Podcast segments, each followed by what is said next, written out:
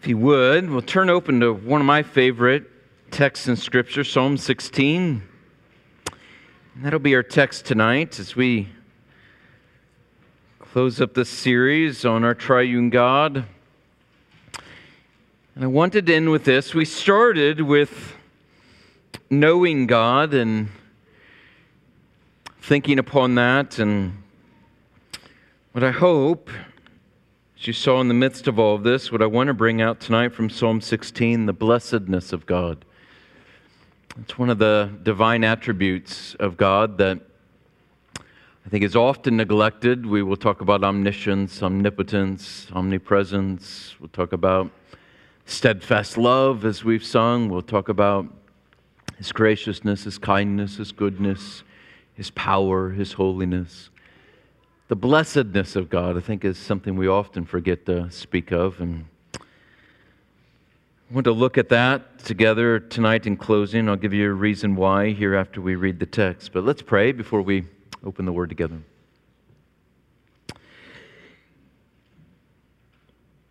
Father, we do pray that you would give us a glimpse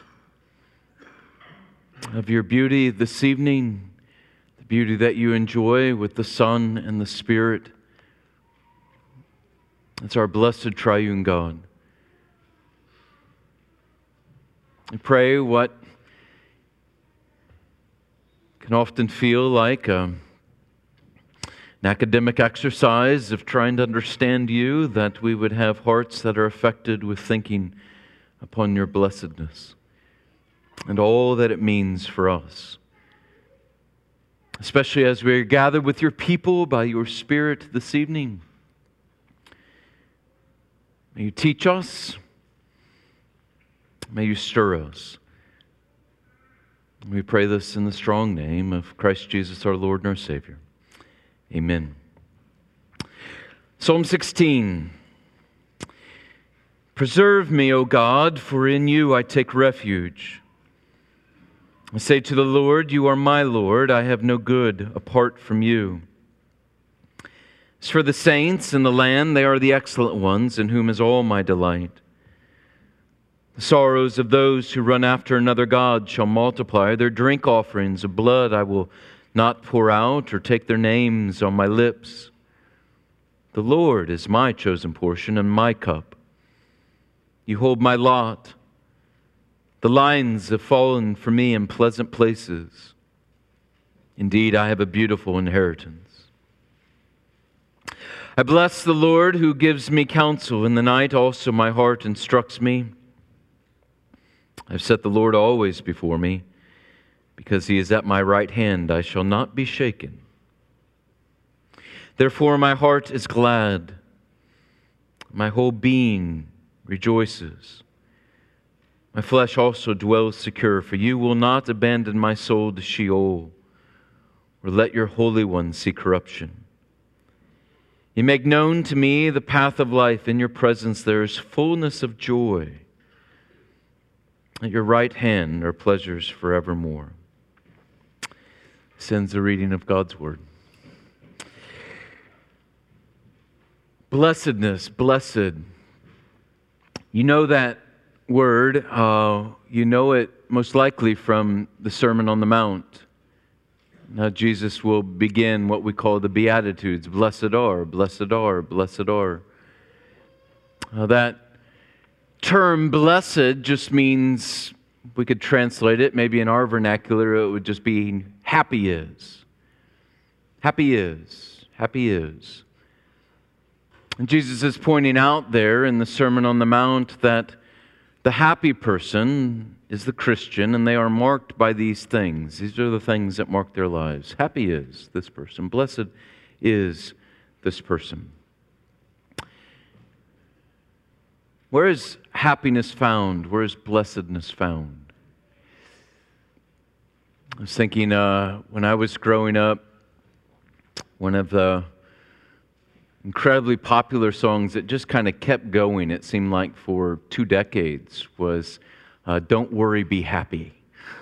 Uh, I can remember a girl we used to pick up on the bus Uh, and she had in her window, her bedroom window, this huge yellow smiley face that just was plastered on her window.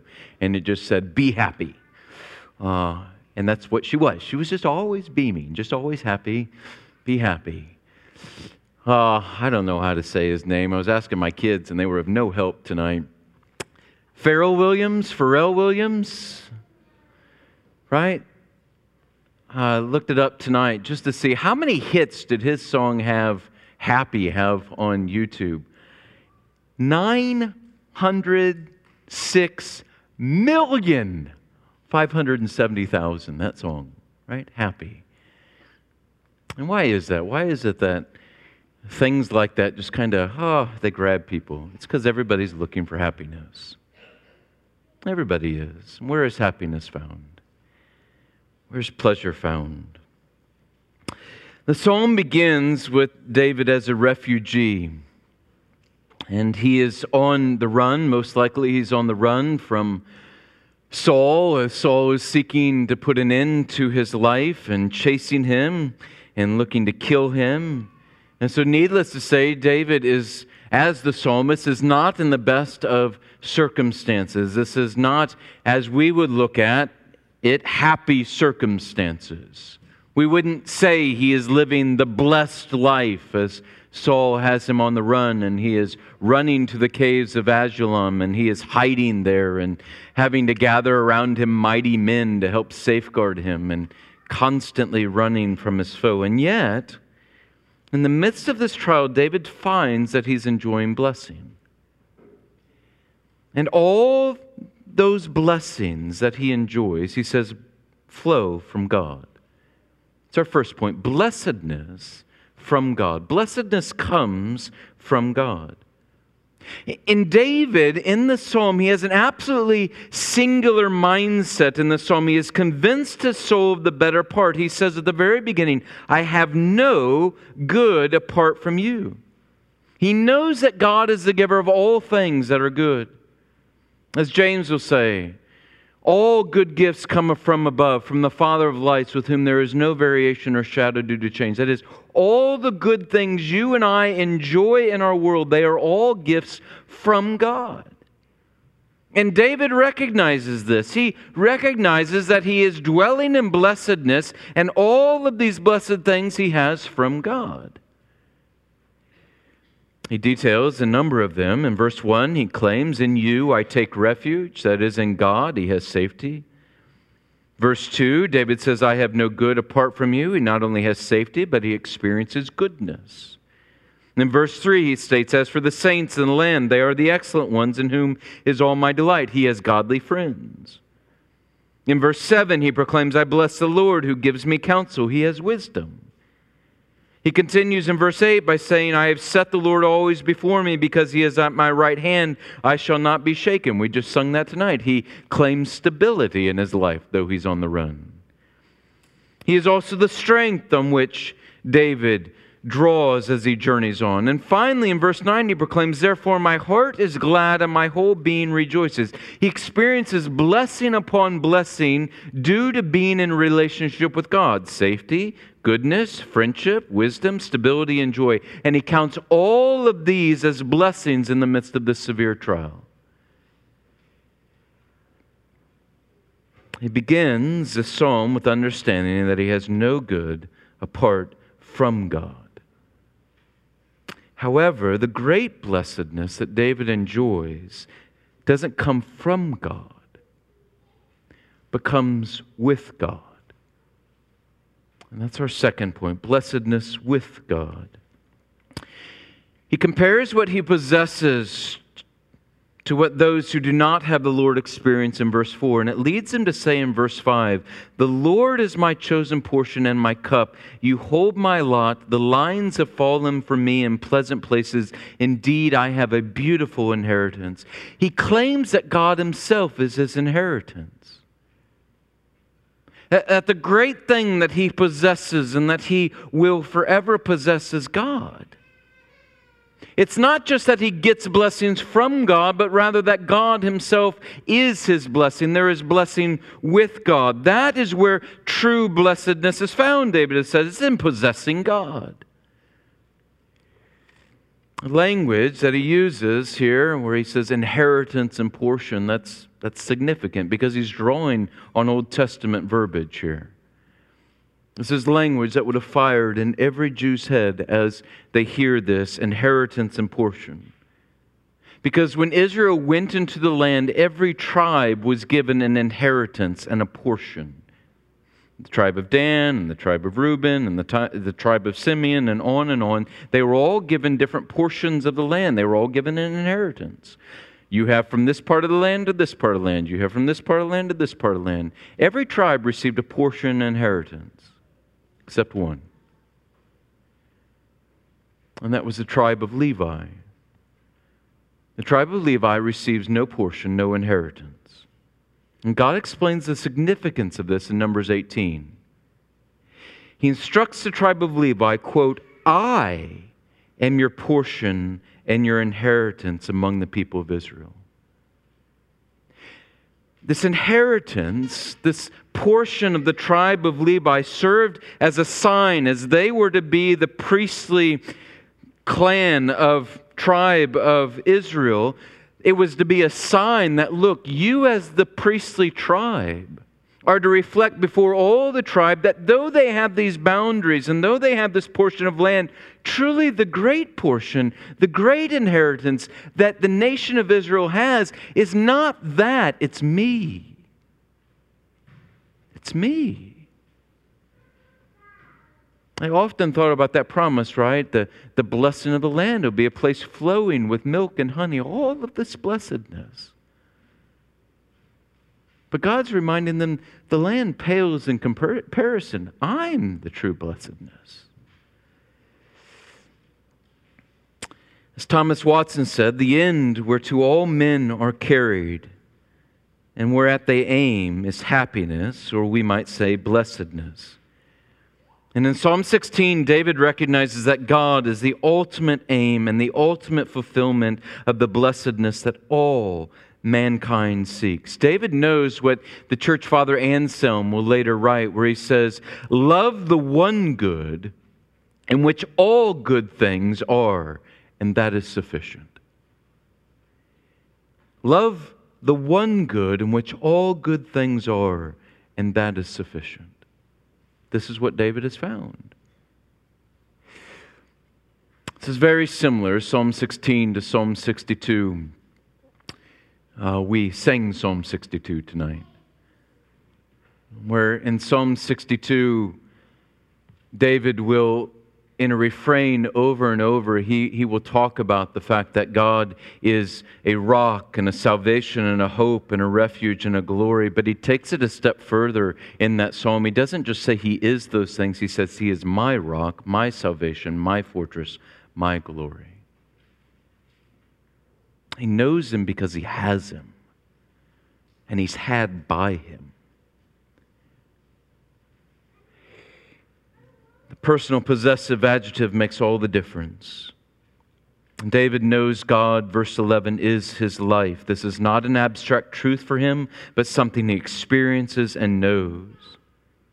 If it's just an abstract truth to you and I that God is a refuge, that He is a fortress, that He is a blessing, that He is good, that really does nothing for us that personal possession, that adjective of possession, that, that makes all the difference. He's mine.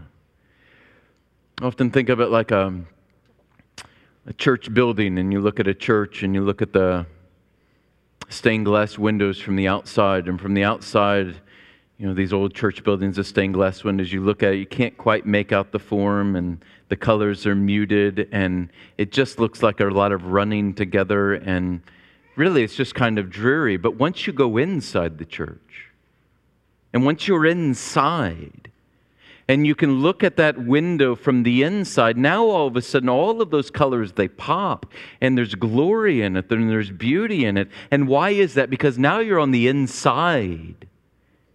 David's on the inside of this truth. Not only does he know that there is blessedness from God, he knows that there is blessedness with God. He's on the inside of this truth. That makes all the difference. Thomas Watson again commented Blessedness lies in the fruition of the chief good. It's not every good that makes man blessed, but it is it must be the supreme good, and that is God. Augustine, I think, said it better than anyone when he said, The Spirit of God is blessed and perfect, but the human spirit is not blessed, except when it's with God. Why? Because there is blessedness for man in relation to God because man was created to be with God and will be recreated to be with God. We were created to be with God and to enjoy God. And so you're looking for the blessed life, you're looking for the happy life. It can only be found there. Because that's what man was created for. As Augustine famously said, You stir man to take pleasure in praising you because you have made us for yourself, and our heart is restless until it rests in you. Van Mastricht, the Reformed theologian of the 17th century, said this Blessedness, he said, denotes abundance, plenitude, indeed also fullness, because blessedness is not completed by any one good but by the confluence of all goods. And the confluence of all goods is found in God alone.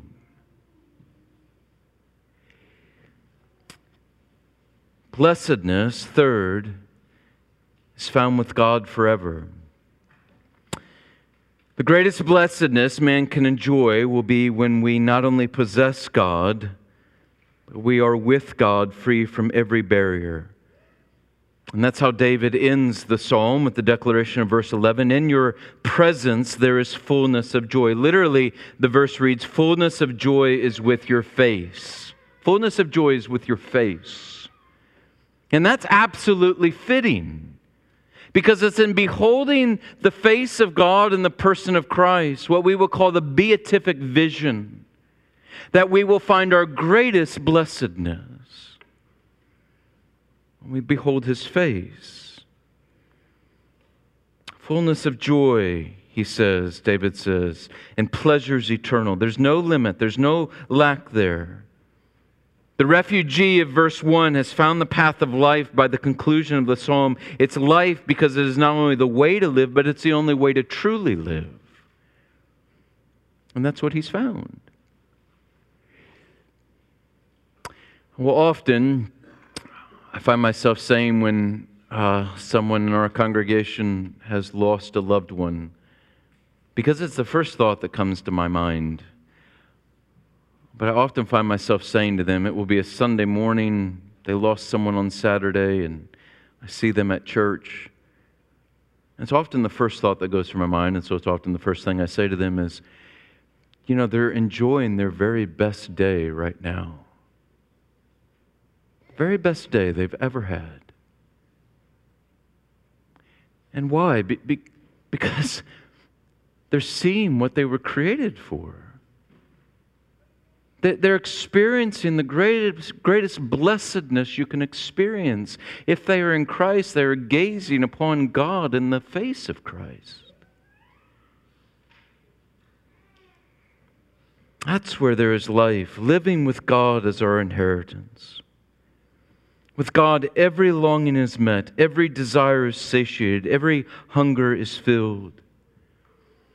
Augustine, again commenting upon, upon this psalm in verse 11, said this He said, You will fill them to the brim with gladness, so that they will look for nothing further when they see you face to face. Delight is to be found in your favor and mercy while we are on the journey of this life, which leads to the goal of beholding your face in glory, beholding the face of God in glory. That's when we come to know Him fully.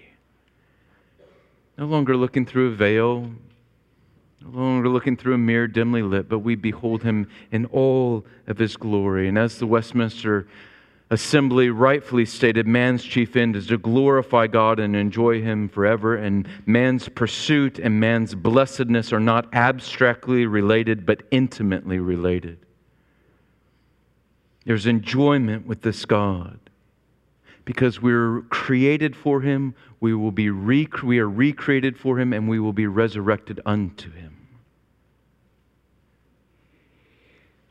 As Revelation 21 conveys, the blessings of eternity for the redeemed will be marked by God wiping away, quote, every tear from their eyes, and death shall be no more. Neither shall there be mourning, nor crying, nor pain anymore. The blessings are great. But why are the blessings great? Because they flow from the blessing. That's what John tells us because of this. All these things are true because, quote, Behold, the dwelling place of God is with man. He will dwell with them, and they will be his people, and God himself will be with them as their God. It's him, being with him. As Robert Letham, a modern day Reformed theologian, said, he said, God is supremely enjoyable. His glory is to be our great delight. Our greatest enjoyment in this life and the next is and should be to be animated by the beauty of God in the face of Jesus Christ. Seeing God surely with our glorified eyes, but even more so with our heavenly minds, will be the greatest blessing the saints enjoy for all of eternity. And He will impart Himself to us according to the fullest capacity of our soul. And in this way, we truly know God. I think Thomas Aquinas is very helpful in this regard. Aquinas will talk about true knowledge. And as he talks about true knowledge, he says true knowledge is, is knowing, but it's also presence. It's both. It, it, it's that knowing, but it's also presence. It's that experience. And when we truly know an object, and thereby, he says, we take that object into ourselves, into our very being, we become united to it. That's real knowing where you know something, and so you know that thing, and so by knowing that thing, you're taking that thing into yourself and you're united to it. And he says, This is what you and I experience in this life as we're in union with Christ. And this is what we especially, in a full way, experience in glory when we're before the throne of Christ. We take him in.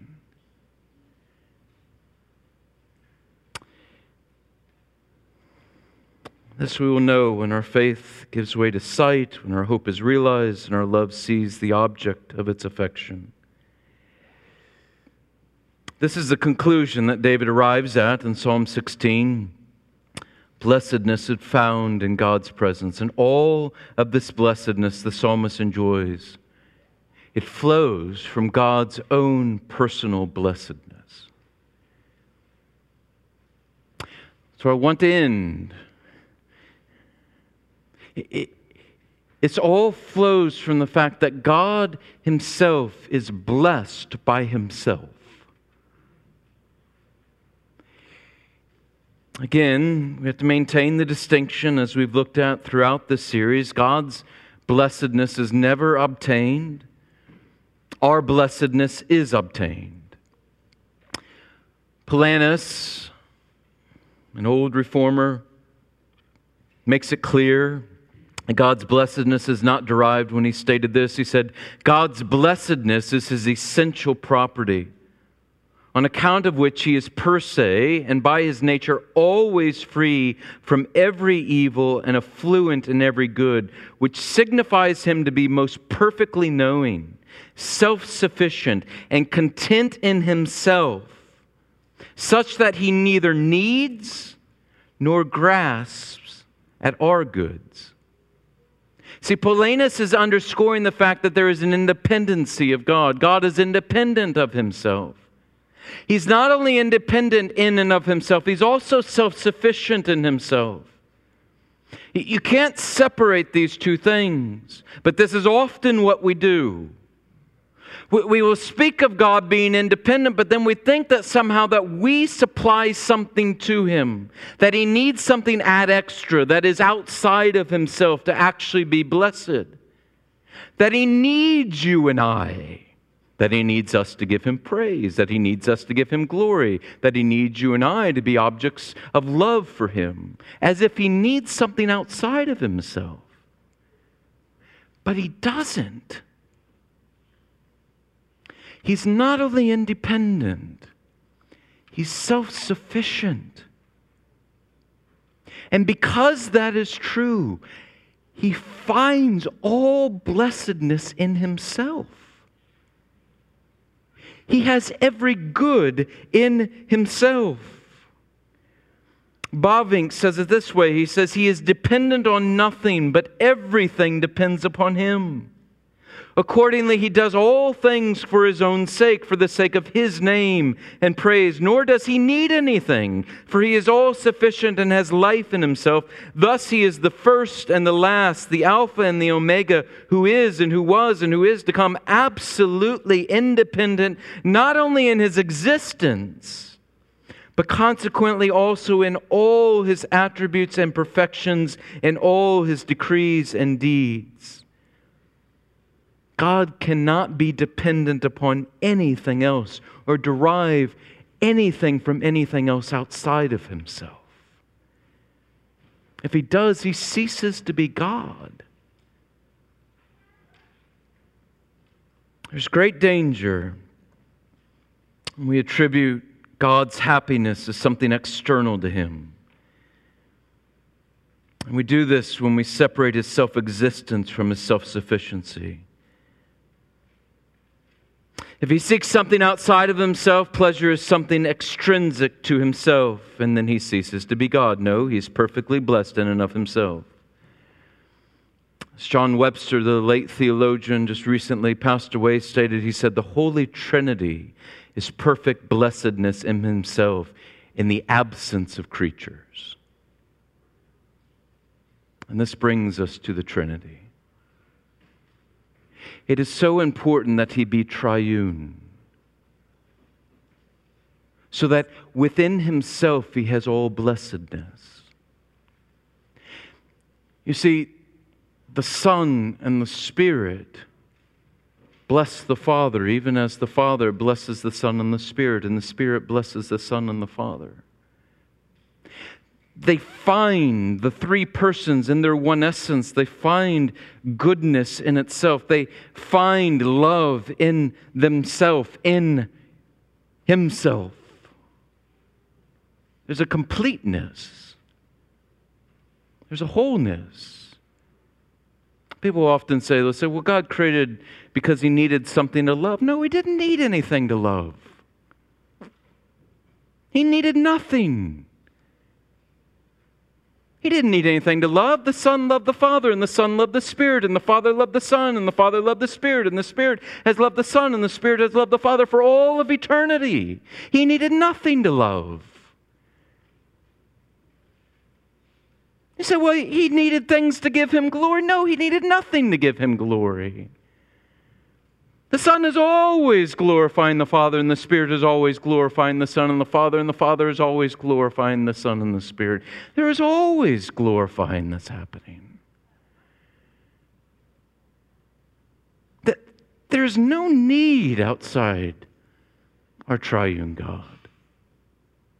He finds himself to be the most beautiful, the most perfect, the most good, the most delightful being there is, and rightfully so. God is blessed by God.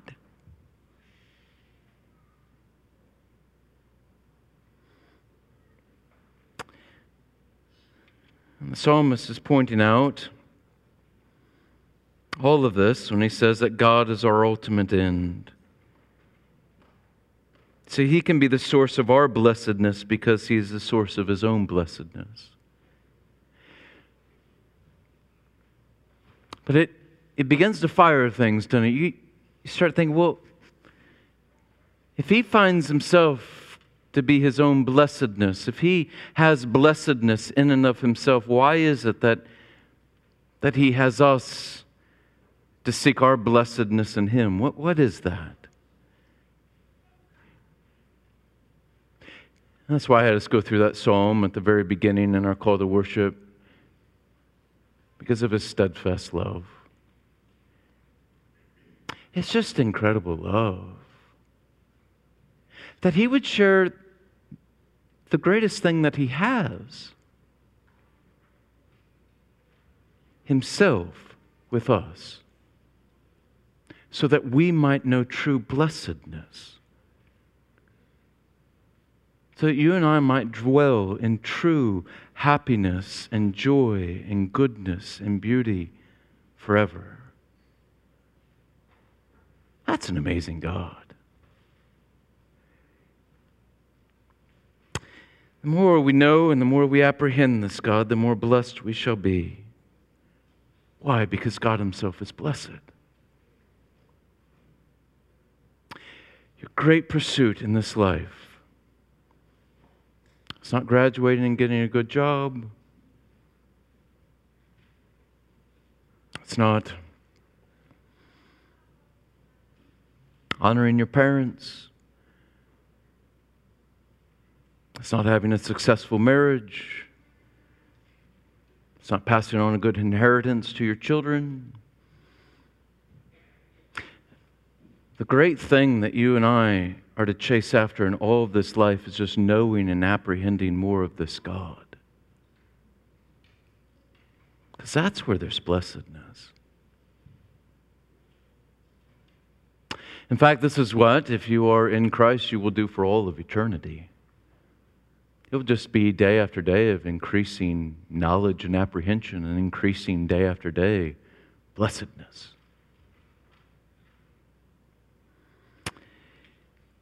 Anselm, the early church father, he prayed this prayer. I'm just going to close with this. Love this prayer. He said, I pray, O God, that I may know you and love you, so that I may rejoice in you and if I cannot do so fully in this life, may I progress gradually until it comes to fullness. Let the knowledge of you grow in me here, and there in heaven be made complete. Let your love grow in me here and there be made complete, so that here my joy may be great in hope and there be complete in reality. Lord, by your Son, you command, or rather counsel us to ask, and you promise that we shall receive, so that, quote, our joy may be complete. John 16, 24. I ask, Lord, as you counsel through your admirable counselor, may I receive what you promise through your truth, so that my joy may be complete. God of truth, I ask that I may receive so that my joy may be complete. Until then, let my mind meditate on it. Let my tongue speak of it. Let my heart love it. Let my mouth preach it. Let my soul hunger for it. Let my flesh thirst for it. My whole being desire it until I enter the joy of the Lord, who is God, three in one, blessed forever. Amen. That's a good prayer. Ah, oh, just give me more of you. More knowledge, more experience, so I have more joy. And what I don't have in full in this life, oh, lead me to the next where I can have it. It's a good prayer. As David said in closing, You make known to me the path of life. In your presence there is fullness of joy at your right hand pleasures forevermore. Make knowing this God the great pursuit of your life. Let's pray.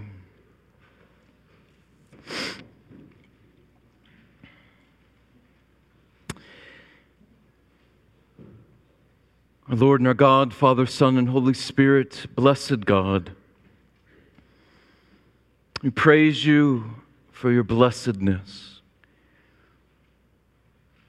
How awful it would be if you needed something outside of yourself. We're thankful that you are complete that you are whole. Within you, there is no lack. So that we might find our all in all in you. We're thankful that you, the blessed God, has chosen to give us yourself, that we might also be blessed. To think, O oh Christ, what you said to us I know my own, even as the Father knows me, and I know the Father. That we would be known even as you know the Father, and the Father knows you.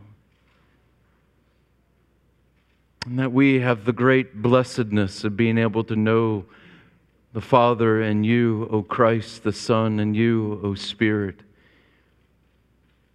even as you are known.